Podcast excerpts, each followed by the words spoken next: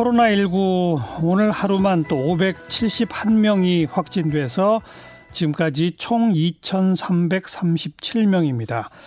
정부도 이제 의료 전달 체계 또 방역 체계의 변화를 모색하고 있다고 하는데 자 이분은 어떻게 보고 계실까요?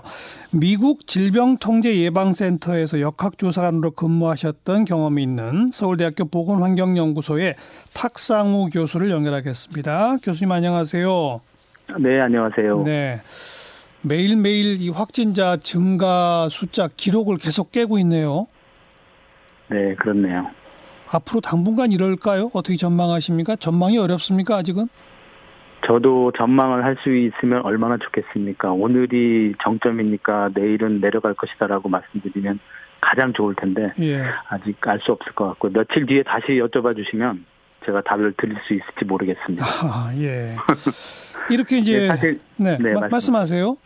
이 감염병이라는 게 대부분 이제 비슷한 형태의 어떤 유행 곡선을 보이거든요. 근데 예.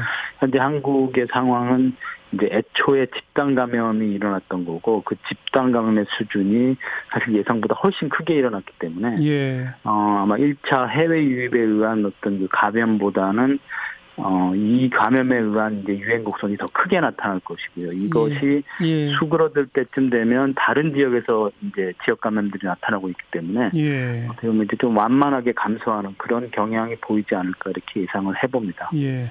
방금 언급하신 그 집단 감염이 대구 신천지 교회 아니겠습니까? 네, 대구 경북 지역에 있었던 집단 감염을 말씀드립니다. 그렇죠. 근데 그쪽을 지금 검역을 집중적으로 해서 어, 확진자들을 쭉쭉쭉 숫자가 늘어나고 있으니까 요건 며칠 지나면 이제 완료되지 않을까요?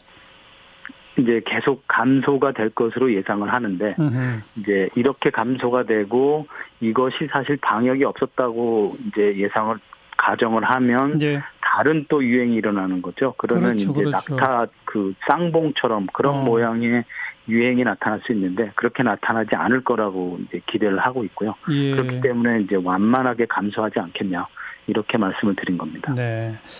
자, 그래서 원래 이제 이런 감염병이 초기에 발병하기 시작하면 봉쇄 전략을 취하지 않습니까?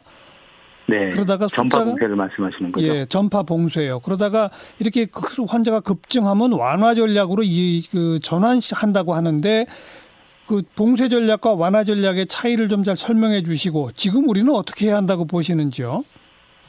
그 봉쇄라는 것은 이제 영어로 이제 컨테인이라고 하는 단어인데 그냥 말 그대로 가둬둔다라는 의미인 겁니다. 예, 더 이상 예. 퍼져나가지 않도록. 그리고 이 완화라는 거는 이제 조금씩 조금씩 퍼져나가겠지만 그 정도를 좀 줄여서 완화시키겠다라는 그 큰 차이가 있고요. 예. 사실 그 전파 봉쇄와 완화를 지금은 둘 다 해야 되는 상황이라고 저는 봅니다. 다만 음. 이것이 질병관리본부가 둘 다 해야 된다. 이건 아닌 것 같고요. 그럼요. 좀 복잡한 상황이긴 하지만 좀 간단히 말씀드려서 예. 이제 방역 주체로서 질병관리본부와 보건소는 뭐 감염 전파의 완화를 위해서 가능한 모든 수단을 강구하는데 집중해야 된다고 생각을 하고요. 예. 반면에 지리적으로 혹은 뭐 사회 경제적으로 좀 그 경계가 분명한 인구 집단이 있을 수 있거든요. 가령 인구 이동이 적은 산간이라든가 뭐 도서지방 이런 데서 확진자가 나타난다면 여전히 이제 그 지역에서의 전파 봉쇄 노력이 이제 먼저가 돼야 되겠죠. 그리고 예.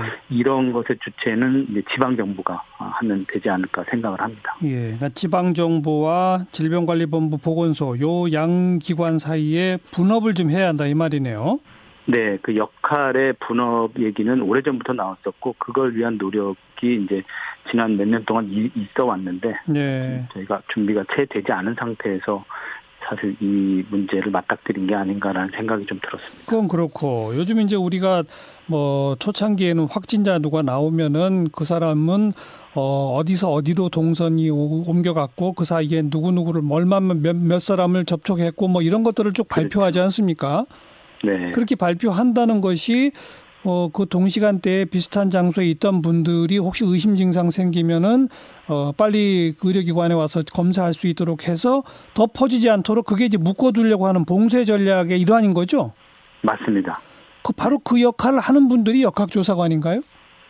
역학조사관은 사실 그, 그 역할도 물론 하지만 예. 역학조사관은 가장 일선에서 가장 많은 정보를 수집하는 사람들이거든요. 예. 그래서 그 어떻게 보면 과학적이지 않을 수 있는 정보들을 다 종합해서 어떻게 예방 대책들을 제안할 것인가 만들 것인가를 고민해야 됩니다. 따라서 예, 예. 동선 파악과 접촉자 관리에만 시간을 쓰게 되면 정작 중요한 그런 데이터 수집, 그러니까 정보를 모아서 과학적으로 분석해서 빠르게 그 내용을 환류해서 좀 더 질병의 전파를 막는 대책을 만들도록 하는 그런 역할들을 해야 되는데 거기까지 지금 못 가고 있는 거죠. 어. 그게 저는 이제 조금 아쉬운 상황이고 그런 의미에서 이제 역학조사관들의 역할이 조금 이제 변형돼 바뀌고 있는 게 아니냐 저는 그렇게 이해를 하고 있습니다. 그러니까 개별 개별 사안의 동선 파악 네. 접촉자 관리도 물론 중요하지만 그걸 다 묶어서 정보 분석, 데이터 분석해 갖고서 대책을 그렇죠. 내야 한다. 맞습니다. 근데 그건 지금 저, 전혀 못 하고 있나요, 우리가? 그 제가 말씀드릴 때는 좀 상대적인 게 있는데요. 네. 그 이제 저는 미국 그 CDC에서 경험을 했기 때문에 네. 사실 현장에 나간 그 현장 역학 조사관들이 그런 정보들을 바탕으로 가장 빠른 이제 과학적 소통을 합니다. 논문이라든가 보고서라든가 이런 것들을 어, 전문 인력과 그 대중들이 이해할 수 있는 언어로 바꿔서 예. 빠르게 이제 환류를 하게 되는데 예. 이러한 역할들이 사실은 그 기관의 신뢰성을 올 높이는 그런 것이라고 생각이 되고요. 그런 측면에서 이제 질병관리본부도 그런 노력들을 많이 해오고 있었죠. 네. 근데 뭐 지금 우리 역학조사관이 전국에 한 130여 명밖에 없다면서요? 네. 지금 확진 환자가 2,337명인데 감당할 수 있나요? 그러니까 동선 관리만 하면 뭐 청량인들 뭐 충분하겠습니까? 예, 그건 예. 아닌 것 같고요. 예. 사실 뭐 지금 130명이 뭐 맞냐 정냐라고 얘기하는 거는 조금 그 잘못 논점이 좀 잘못되지 않았나라는 생각이 들어요. 저는 역학조사관을 그 가장 그 전방에서 그 지휘를 하는 어떤 그 장수의 개념으로 이해하는 게 더 가까울 것 같은데 저희가 예, 예. 전쟁을 이기기 위해서 병사가 몇이냐 이걸 따지는 것보단 정말 훌륭한 장수가 몇이냐 이렇게 예. 따지는 게 더 이제 적절한 비유 같아서 아 그렇게 얘기하면 더 쉽지 않을까 싶은데요. 네. 그런데 지금 현재 어, 숫자도 좀 부족한 역학조사관이 장수 역할은 못하고 사실은 보병 역할만 하네요. 그 아쉬운 그렇게 이제 비유를 해주시니까 그렇게밖에 말씀드릴 수가 없는데 사실 분명히 역량이 있는 인재들을 지금 질병관리본부나 다른 지자체도 확보하고 있는 건 맞습니다. 다만 예. 이제 그 지금 역할이 동선이라든가 접촉자 관리 이런 것에 이제 집중하다 보니까 네. 실제 할 수 있는 것들을 못 하고 있기 때문에 보이지가 않는 것이고 그러다 보니까 인원 부족 얘기가 항상 나오지 않나 네. 생각을 합니다. 자, 거기에 한 측면이 있고 또 우리 교수님께서는 다른 어떤 인터뷰에서 우리 질병관리본부에 대해서 지적하셨는데 대중이 원하는 정보 생산하느라 더 중요한 일을 못한다 이런 표현을 쓰셨어요. 이건 어떤 뜻입니까? 그 저는 지적 을 하지는 않은 것 같고요. 어떻게 음. 보면 음. 국민 대중을 향한 읍소라고 봐주시는 게 좋을 것 같습니다. 예, 과하게 예. 말씀하셔서.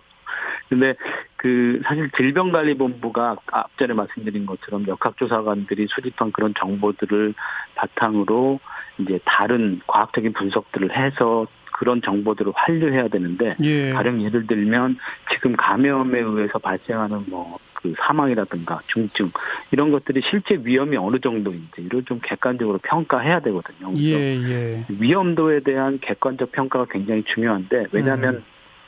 저희들은 비행기가 추락한다라는 사실을 알면서도 타지 않습니까? 다만 그것은 확률이 낮기 때문에 그 이해를 가지고 사람들은 비행기를 타는 거거든요. 물론이죠. 예. 이것처럼 이 감염병도 마찬가지로 객관적인 위험도가 있습니다. 그래서 예. 그 위험도에 대한 이해를 돕기 위한 어떤 현장 연구 그리고 이런 결과들을 좀 신속하게 전달을 해주는 게 어. 질병관리본부의 역할로서 중요할 것 같고요. 말씀하신 그 객관적 네. 위험도라는 게 이른바 치명률로 계산돼서 이미 나오는 거 아니에요? 중국 우한은 몇 퍼센트, 뭐 중국 전체는 몇 퍼센트, 그렇죠. 중국 네, 외에는 몇 퍼센트 이렇게 되지 않나요? 맞습니다. 근데 저는 중국 수치에 대해서 이제 계속 문제 제기를 하고 있는데 어. 중국에서 보고되는 수치는 말씀드린 대로 이게 감시 체계가 없는 상황에서 그냥 주, 그러니까 증상이 있어서 병원을 찾아오는 내지는 검사를 받기 위해 오는 사람들을 대상으로 확진 검사를 하고 그 네. 사람들 중에 이제 중증 그리고 예, 예. 뭐 사망 그러다 보니까 실제 그 감염의 그 증상이 적어서 경증이라고 그러죠. 아. 그런 사람들은 그 감시 체계 안에 들어오질 않아요. 그렇겠네요. 그러니까 결국 분모가 작아지니까 그렇죠. 결국 정해진 분자로 그 계산되는 어. 치명률은 높아질 수밖에 없는 거죠. 그건 우리도 마찬가지 아닐까요? 경증이라 뭐 열도 안 나면은 검사 받으러 안 오시게 되고 그러면 그냥 지나가는 분들도 있는 거 아닐까요? 맞습니다. 그래서 저는 사실 그 그런 감염 가능성들을 가지고 있는 사람들을 어떻게 어. 이제 그 정보로 만들 수 있을 것인가, 감시 체계로 들어 들어오게 할 것인가에 대한 예. 고민을 해야 된다라고 말씀을 드리는 거고요. 그런 예. 측면에서 사실은 이제 저희가 이번 기회에 많이 이제 배우게 되는 그런 기회인 것 같습니다. 그러면 그냥 단순 계산해서 현재 2,337명 확진의 사망자는 13분인데 사실은 이 분모를 더 넓혀야 한다는 얘기고 그죠? 분모를 넓히기 위한 것보다는 이제 객관적인 위험도에 대한 평가를 위한 거죠. 그러니까요. 2,337분의 13이 아니라 어떤 의미에서는 5,000분의 13 정도 되면 치명률은 훨씬 더 내려가는 거 아닙니까? 그렇죠. 그러니까 지금 그, 교, 수님 보시기에 우리나라의 치명률이 코로나19로 인해서 어느 정도라고 추정하세요? 저제 생각엔 지금 질병관리본부가 우선 이제 적극적으로 감염 가능성이 있는 분들을 다 파악해서 음. 그 감염을 확진을 했잖아요. 그러니까 예. 일정 부분 이제 적 능동적으로 이런 분들을 이제 찾아서 찾아낸 거죠. 포함시킨 경우가 많습니다. 예. 다라고 볼 수는 없는데 예. 그렇기 때문에 어느 정도 이제 객관적인 수치에 접근하고 있다. 하지만 아하. 아직도 이제 그냥 자발적으로 확진받기 위해서 병원을 바, 그러니까 방문해서 확인된 이런 사람들을 포함하고 있기 때문에 네. 여전히 이제 실제 값보다는 높을 수밖에 없는 거죠. 네. 뭐 우리도 이쯤 되면 일본처럼 아주 좀 중증 되시는 분들만 검진하고 치료하고 그런 식으로 바꿔야 되는 거 아닙니까 이제는? 그거는 이제 치료에 관한 얘기고요. 치료보다는 실제 이 상황에 대해서 적 객관적으로 판단하기 위해서는 어느 정도 감염이 일어나고 있는지 얼마나 빨리 감염되고 있는지도 판단을 해야 되는 거거든요. 그런 것들이 이제 방역의 모든 영역들에 필요한 정보들인데 이제 그런 것들을 만드는데 이제 현장 역학 조사관들이 화, 화, 이제 역할을 할 수 있고 뭐 그런 네, 그렇게 말씀드릴 수 있겠네요. 네. 이미 대구에서는 확진됐지만 병상이 없어서 집에 그냥 격리돼서 치료받고 있는 분들이 수백 명 있지 않습니까? 앞으로 전국적으로도 네. 이런 현상이 확대되지 않, 않겠어요? 네, 그렇죠. 가능하다고 봅니다. 그건 불가피한 겁니까? 불가피하다기보다는 이게 사실 이제 쟁점이 되는 것은 자가격리가 믿을 수 있는 거냐. 예, 예. 이제 다른 대중 입장에서 자가격리를 하는데 밖에서 활동하면 어떡하지? 그러니까요. 예. 그 내지는 근데 그 확진을 받은 사람들도 마찬가지죠. 자가격리 하다가 갑자기 사망하면 어떡할 거냐. 이거 위험해지면 어떡하냐. 네. 사실 두 측면이 다 이제 그 일리가 있는 건데 어떻게 보면 그 이제는 좀 더 시민의식에 더 기대를 해야 하는 예, 그런 상황이 예. 된것 같고요. 예. 다만 기저질환이 있거나 뭐 취약계층들은 이제 조기 치료가 중요하다고 전문가들이 입을 모으고 있는데 그렇죠. 이런 분들을 어떻게 선별할 것이고 맞아요. 그리고 선별해서 어떻게 의료 전달 체계 안에 이제 포함시킬 것인가에 대한 구체적 고민이 이제 있어야 되는 거죠. 알겠습니다. 여기까지 오늘 고맙습니다. 네, 고맙습니다. 서울대학교 보건환경연구소 탁상무 교수였어요.